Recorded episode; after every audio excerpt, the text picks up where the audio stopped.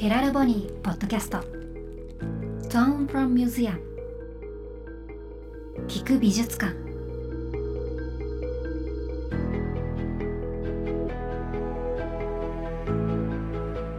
福祉実験ユニットヘラルボニーの契約アーティストにフォーカスするポッドキャスト。Tone from Museum 聞く美術館。こんにちは小川沙羅です。そして私のパートナーは？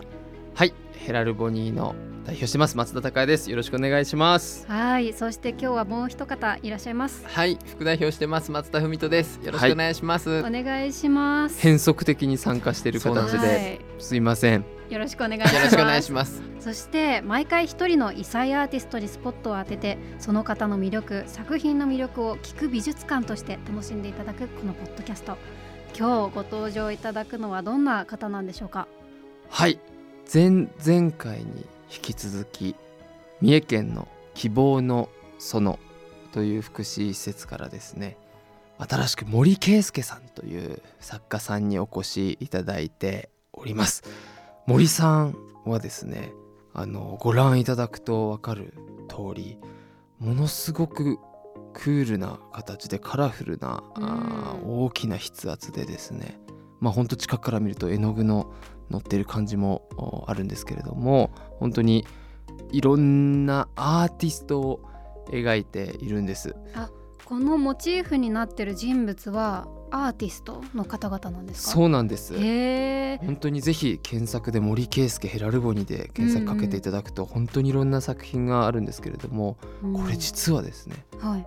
レコードジャケットを見ながらえー、おしゃれ。すごい。おしゃれなんですよ。でそのレコードジャケット実は福祉施設にある。はい。レコードジャケットを見ながら。あーじゃあこの希望の園に置いてあるレコード。希望のソロの施設の方でレコードジャケットの収集が趣味という方がいらっしゃってすごいですね。なんか本当に色彩豊かで人の顔とか形が浮かび上がってきてるような感じなんですけど。そう岩手でもねヘラルボニーギャラリーという盛岡にギャラリーがあって、うん。双子の文とはあの岩手の盛岡にいて私東京なんですが、はい。岩手の盛岡でも個展をね開催させそていただいた森圭介さんの個展をやらせていただいたんですけどそこではレコードジャケット自体を展示しながらアート作品をこうえ展示していくっていう面白い。形じゃあそのモデルと一緒に並べて。全然違うこう世界観とか色彩になっていうん。るだけども森さんっていうフィルターを通った時には森圭介のこう世界観に変わっていくっていうところはすごい美しいなって思います。はい。いいですね。じゃあ今日はその作品がどんな風に生まれているのか聞いていきたいと思います今日はオンラインでその森圭介さん本人と施設長の村林さんにもご登場いただきますこんにちはこんにちは。おーすごい元気いっぱいにありがとうございますいやすごい元気ですね森さんどうしたんですか、どうしたの？僕、はい。どうん、うしたんですか？今日は張り切ってやってんの？今日は張り切ってやります。ありがとうございます。ありがとうございます。いやー森さんの絵を見させていただいて本当にカラフルで素敵だなと思ったんですけどいつもレコードの絵を描いてるんですよね？はい。えー、それはどうしてレコードの絵絵なんですか？かっこいい、かっこいいからです。えー、おー。かっこいいんだ。あの村林さんレコードの絵が希望の園に置かれていてそれをいつからか描き始めたっていうことですか？そうです。あのアトリエの大家さんがはいあのレコード収集趣味で。でそれに乗っかって僕あの僕も集めてるし、うん他のアーティストさんもレコードす好きで買いに行ったりするんですよね。うんで結構レコードがたくさん置いてあるので、うんそこからなんかいつからか分かりませんけどそこから選んでうんかっこいい人を描くんですってやってるんですよね。森さん自身はそのレコードは聞くんですか？うーん。ううちにはレコーダーがありますので以前以前今は使われていません。そっか。いやじゃあとにかくビジュアルのかっこよさに惹かれて、うんそう。なん。ですへー。それあの書き始めた頃のことって村林さん覚えてらっしゃいますか？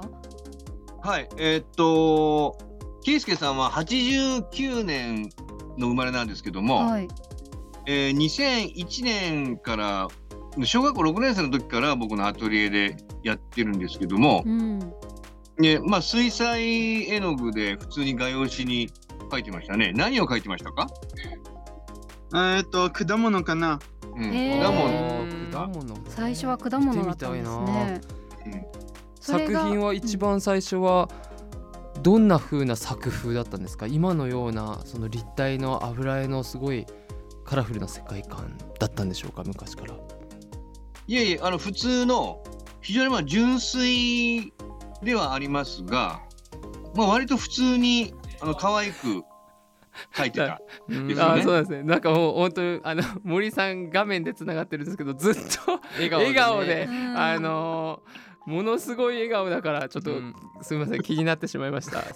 いやそんなあの元々はあの絵柄が違ったっていうことなんですけどどんな風に絵が変わっていったんですか？今のスタイルに。どうやったらうまく描けますかって聞いてきたんですよね。えー。へそれであの明るいところは明るい色で暗いところは暗い色を使えばどうですかって言ったら今のようになったんです。えそうなんですね。いやでも本当にあのサラさんにも直接ご覧いただくとすごくわかるんですけど、うん。その陰影の付け方としてあの右側がすごく明るいあの光が当たってる顔になってて左側が暗い絵になってるってものとかよくあるんですけれども、黒とかでもうん。34種類の黒で黒を使い分けてベターっと塗られるのでそのその陰影の付け方みたいなところがすごく繊細だなっていうふうにうん思ってました。あそうなんですねなんか聞いたところによると森さんすっごい時間をかけて色を作るっていう話なんですけどいつもどうやって色を作ってるんですか、どうやって色を作ってるの？二つの色を混ぜてうん作るんですよ。あーへすごい時間をかけて作られるんですよね。そうそうなんです。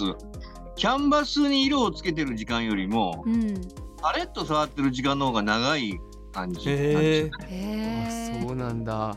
20分ぐらいこうずっとこねてこねてるんですよ。えやっぱり森さんすっごいこだわりがあるってことですよね色を作ることに。であの例えば1本線をスーって入れるのももう40分ぐらいかけかけるんですよね。へーすごい。40分？うんじゃあこのジャケットの絵を作り上げるのにどれぐらい時間がかかるんですか？すごいですよ。小さい絵の方が時間かかるんですよ。えー、逆に？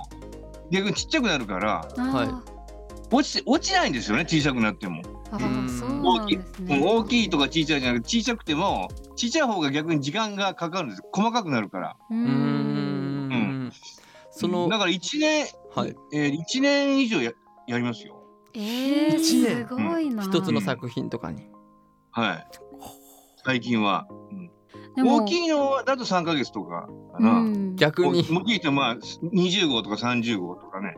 うんなるほどなんかあの元のジャケットをそのまんま描くわけじゃなくて森さんなりの色使いで描いていくわけじゃないですかその使う色は森さんの好きな色なんですか？うん。色は。使う色と好きな色？うん使う色はいろいろある。えいろいろあるんだ。どんな色が好きですか？色がその中でも。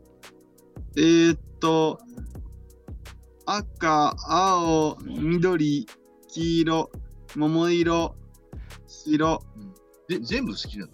金色、銀色などもそうです。へへー。好きなんだね。はい。いいですねそうやって20分ぐらいかけていろんな色を作る時間が好きなんですか？はい。うーん。森さんは実はヘラルボニーのリクルーティングにも関わっていただいていて、えー、どんな風に？あの実はヘラルボニーの盛岡のギャラリーで森圭介展っていうものを行った時にはい。30歳になる記念にはい。アートを買いたいんだということでわざわざ東京からはい。岩手のギャラリーにアート作品を買いに来てくれた小林めぐみという女性がいたんですけれども、え彼女今うちで働いてまして。ー、えー、すごい。そうなんですよ。最初にアート作品を小林あの森さんの作品が欲しいんだっていうのでうん。ご購入いただいてから満を持してねそう。うちでも。人生初のアート作品の購入をヘラルボニーで森圭介さんのが、でかつうちで今入社までしてて。ありがとうございます森さん。小林さんという方が森さんの絵を買って入社してくれました。嬉しいです。ありがとうございます。嬉しいな。いい顔ですね本当森さんのあの描くレコードはいつもどうやって選んでるんですか？レコードどうやって選んでるの？レコードジャケット。は何を基準に選んでるの？あーどれを書くのか迷っています。あー迷うんですね迷いながら好きなものを中心に決めてるってことですか？はい。なるほどねもう一日の中でそうやって絵を描いてる時間がほとんどなんですか？あー、かかるです。ね？かかるです。かかるです。あかかるケイスケさんは、ケイスケさんは、なるほど。あの一般就労をしてまして、はい。平日はですね、あのスーパーのお肉を切るお仕事をしてるんですーよ。へー。い。いでえっ、と週に1回、えー、3時頃から希望の園に来るのと平日はね、うん。うん。あと土曜日は毎週朝から夕方までいますね。うーん。なるほど。じゃあそのいる間は本当に絵を描いてるっていう感じなんですかね。そうですそうです。んはい。本当に勤勉というか森さん本当うん。素敵で、あの一度やっぱ名古屋の百貨店でヘラルゴに展覧会させていただいた時に、うん。希望のその皆さんでお越しいただいた時に、はい。レジ打ちを手伝ってくれよと えー、すごい。動いてくださったりとかしてね本当。ありがとうございました。本当人員不足の中。レジ打ち好きです。レジ打ち好きなんですよね。いやいや本当にかなりぐいぐい手伝ってくれるっていう、うん。ありがたいよね。ありがとうございました。なんかあの森さん絵を描くこと以外にもそうやってレジ打ちとか好きなことがいっぱいあるって聞いたんですけどどんなことが好きですか？どんなことが好きなの？飾ってある絵をお客に見せるため。お客さんに見てもらうこと、なんかそれからあの食べ放題が好きとかいろいろ聞いてるんですけど何が好きですか？他に。絵を描くこと。以外に。何何何が好き？僕？うん。ああ、好きなもの？うん。ああ、ブックオフ。ブックオフ？えー、なんでブックオフが好きなんですか？ああ、本やゲームソフト、CD、DVD が売ってるから、へえへー。うんそういうの。ならブックオフ。いいね。ありがとうございます。宣伝してくださった。協賛に。あれ CM が入ってますね ラジオで。はい。いやでも本当にね一回その東京で展覧会を行う時も森さうんん実際に東京にお越しいただいた時はに、ヘラルボニーノであのブックオフにわざわざ東京でも行っていただいたみたいで本当に全国のブックオフ回られてるんですよね。待ってんの？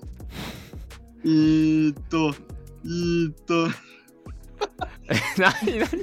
ちょっと顔？顔芸はやめてほしい回ですってんのか？全国のブックオフ回ってんの？えーっと、そうかもしれない。あそうですか。ああ、渡来橋と松坂ですよ。あえーー渡来橋と松坂にもブックオフがあるってことですかね。そこによく行かれてる一番推しのブックオフがあるってことですよね行ってみよう。そうです。なんかリサイクルショップも好きだって聞きましたよ。見るのが好きなんですかね。買う？何がある？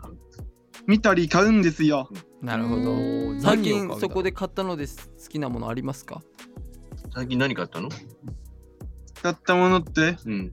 えーっと、本とか、うん。えーっと、おもちゃと、おもちゃとか、ゲームソフトなどです。おー。へーいいですねゲームも結構好きなんですねさっきもおっしゃってて。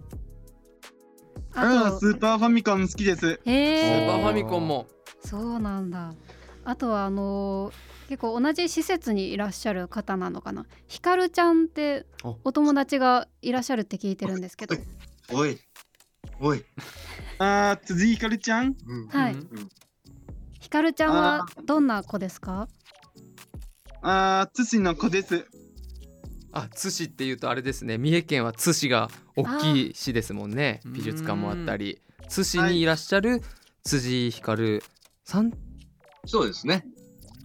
具体的などういう方なんですか？どういう人？ひかるちゃん。どんな人？辻井ひかるちゃんは女の子です。ん。どう思ってる？どう思ってる？ああ、かわいいです。あー。いいねよく仲良くしてるんですか？はい。うんーいいね辻ひかるさんには森さんの作品は見てもらったことあるんですか？僕の作品を見てもらったこと？うんあー、あるかないか。同じアトリエで書いてるよね。同じやつ見てるあ同じアトリエで書いてる子なんですか？あるかない？はい、いつも見てる。おやつ一緒に食べてるよね。いつも。あー、午前の時、午前ですよ。えはいおやつ食べてチョコパイ食べてるよね。食べた、食べ終わった後に言う言ってるよ。うーん。いいですね。素敵だな村林さんこのひかるさんと圭介さんのご関係っていうのはどういう感じなんですか？いや、あの、可愛い女性ではい。好きなんですね。なるほど。女性としてちょっとだいぶ興味が。あ昨日もうん。今日のさ、ちょっと下準備をしてて、あはい。二人で。で、アトリエに行く時間が遅くなったんですよね。うん。はい。あそしたらひかるちゃんはずっと圭介君のことを待ってて、素晴らしいね。素素敵だね。で、時間が長かったのでひかひかるちゃんも帰っちゃったんですよ。うん。はい。そしたら後からもう、あの、余計な仕事させやがって、ひかるちゃんが怒って帰っちゃったじゃないかって言って、はい。どうしてくれるんだって言って、どうしようどうしよう、ひかるちゃんに嫌われた、あ、ひかるちゃんが怒ってしまった、どうしようどうしようって。ほんで電話してさ、えー、電話をうん。村林さんが、そうそうそう、電話戻しして、あの、私怒ってないよって。言って、仲良くなったんだよね。はい。うん。いいよかったですねうん。うん。もう、すいませんでしたね、もう。はい。すいませんこのラジオの打ち合わせってことですよねすいませんそれはそうそうそう。うんいい。はい大変失礼しましたじゃあ大切な方なんですうね、んあの村林さんいつも絵を描いている時間以外でもその圭介さんと接していて何か思い出深いこととかありますか？例えば土曜日とか、あの、お昼を一緒に食べに行ったりするんですけど、はい味噌汁とか、あのラーメンとかうどんとかこうスープを飲むときにうん。目を閉じるね。おへー。え素敵でね。味わってるんだね。味わいます。で必ず「はぁ」と言いますね。いいですね。美食家だな。それは作った人も嬉しいですね。ねえ。そんな風にそこまで味わってもらってうん好きなものの中にはご飯おかわりもありますからね 圭介さんご飯おかわりが好きなんですか？はい。好きですよねえーその中でも一番好きな食べ物だとどんなものが好きなんですか？一番好きな食べ物何？僕の一番好きな食べ物は魚です。おーお魚か。魚をどうやって食べるのが好きなんですか？焼きも焼きやあー焼いて食べ焼い焼き物とか煮物とか揚げ物などもある。ああーいろんなパターンで。全般なんだね。ーうーん。はい。いやーなんか本当に好きなものがいっぱいある方なんだなっていうのが伝わってきますね。そんなあの啓輔さんのアートなんですけど今現在見ることができるんですよね。そうなんですもう毎週引き続き告知三昧ですが今現在ですねアート・イン・ユーという展覧会を5月20日から6月17日まで三井住友銀行東館の1階のアースガーデンの方でですね金沢21世紀美術館のチーフキュレーターの黒沢博美さんという方がキュレーションする展覧会で森圭介さんもまさに抜擢いただいておりましてそちらで作品を直接ご覧いただいてご購入することもできますのでぜひあの直接見ていただくとうん。この凄さとお森さんの記載っぷりがですね伝わるんじゃないかなとすごく思います。いやー本当になんかこの森さんの絵って部屋にはい飾りたい感じですよね。はい返事をしてくださって。ね、うんありがとうございます。本当すごいかっこいいですもんね森さんの絵。うんありがとうございます。この前も阪急梅田で展示会した時に森さんの100万円を超えるアート作品が売買されて、はいへー実際に森さんに会ってもか購入者に会っていただいた時も今みたいにでっかく「ありがとうございます」って言っていただいて、えー。ねで今その絵は海外のその方の別荘で、えー今あのたくさん海外のいろんなお客様をおもてなしされているそうですのです本ごい。当ありがたいなと思います。森さんの作品海越えましたよ。本当ですか？はい。あ多分お伝えしてたと思いますけど。あのあれイスラエルだったかな、まあへー。はい。そこはまあそうですね、はい森さんが絵を描くときに一番頑張ってることって何ですか？うーん。と、うんと、いといといとレコードジャケットを選んで、はい、絵を描いてるの。うん、あうん。なるほどね。絵を描いている時に何が一番楽しいなって思う時がありますか？えっ、と、絵描き、うん。絵描いてる時にどういうとこ？楽しい？鉛筆で描く前にし筆であー白い絵の具を塗るんですよ。全体に白い絵の具を塗ってから色をつけていくってことですかねいいえいえ、鉛筆で描くんですよ。あごめんなさい。失礼しました。はい。鉛筆で描いた後に。地塗りをする。あいやーそうです。そうです。だから白で地塗りしてからはい。鉛筆であ形を。じゃあ合ってるっちゃ合ってる。うん。なるほどね。あー。うん。えその一番下地のところが楽しいんですね。そこが一番楽しいの？絵を描く時に。あーはい。へ鉛筆で描ーくのが一番楽しいあーえー白い絵の具で地塗りして、それで鉛筆絵を描くんですよ。へーそこが楽しいって。ちょっと意外でいしたけど。いですね。最初のこう形を作っていく始まるぞうんっていうね高揚感土のね台を作るところが。へえ面白い。なるほど。それは注目して見てみないとなと思いますううん。ん、あの皆さんもぜひ直接絵が見れるっていうことでそんな工程も想像しながら見ていただけると嬉しいなって思います。ということでえ森さん村林さん今日は本当に貴重なお話ありがとうございました。ありがとうございましたありがとうございました。ありがとうございますありがとうございます本当に最初から最後まであの森さんのご挨拶とか、うんお礼の言葉が本当に心よくて、そうですよねすごく元気をもらいました。ありがとうございます。なんか森さん良ければごめんなさいもう終わる終わるぐらいのテンションの中ヘラルボニーで今後森さんこれをやってみたいんだと。こんな仕事がしたいんだっていう要望があればぜひお聞きしたいんですが何をヘラルボニーでしてみたいですか？展覧会です。展覧会展覧会。やりましょう。いいですね。森圭介展をやるってことですよね。でも岩手でね一回やったからどこでやりたいとかありますか？えっと、東京都です。おおー。おご指定ありがととうございますじゃあ個展ってことですね、うん。個展を東京都で開催するっていうことで頑張ります私たちも。確かに。よろしくお願いします。そのために森さんに新作頑張って書いてもらわないと。よろしくお願いします。はい、頑張ります。う。いやそんよろしくお願いします。よろしくお願いします。お願いします。よろしくお願いします。ねいつかまた東京で森さんの絵が見れる日が来るかもしれないということで。えいおいえいね頑張ろう 私も楽しみにしています。ということでお二人本当にありがとうございましたありがとうございました。ありがとうございました。ありがとうございました。ありがとうございます。そしてふみとさんも本日ありがとうございましたありがとうございます。はい。ありがとう。同じような声似てるって言われるから、すいませんややこしくて。ありがとうございます。え高谷さん次回もよろしくお願いします、はいよろしくお願いします。えー私小川沙羅がナビゲートしている日曜9時からの J-WAVE アクロス・ザ・スカイでもヘラル・ボニートーン・フロム・アートとしてさまざまな魅力あふれるアートをご紹介しています。ぜひこちらも合わせて聞いてみてくださいヘラル・ボニーポッドキャスト。ゾーン・フロム・ミュージアム。聞く美術館。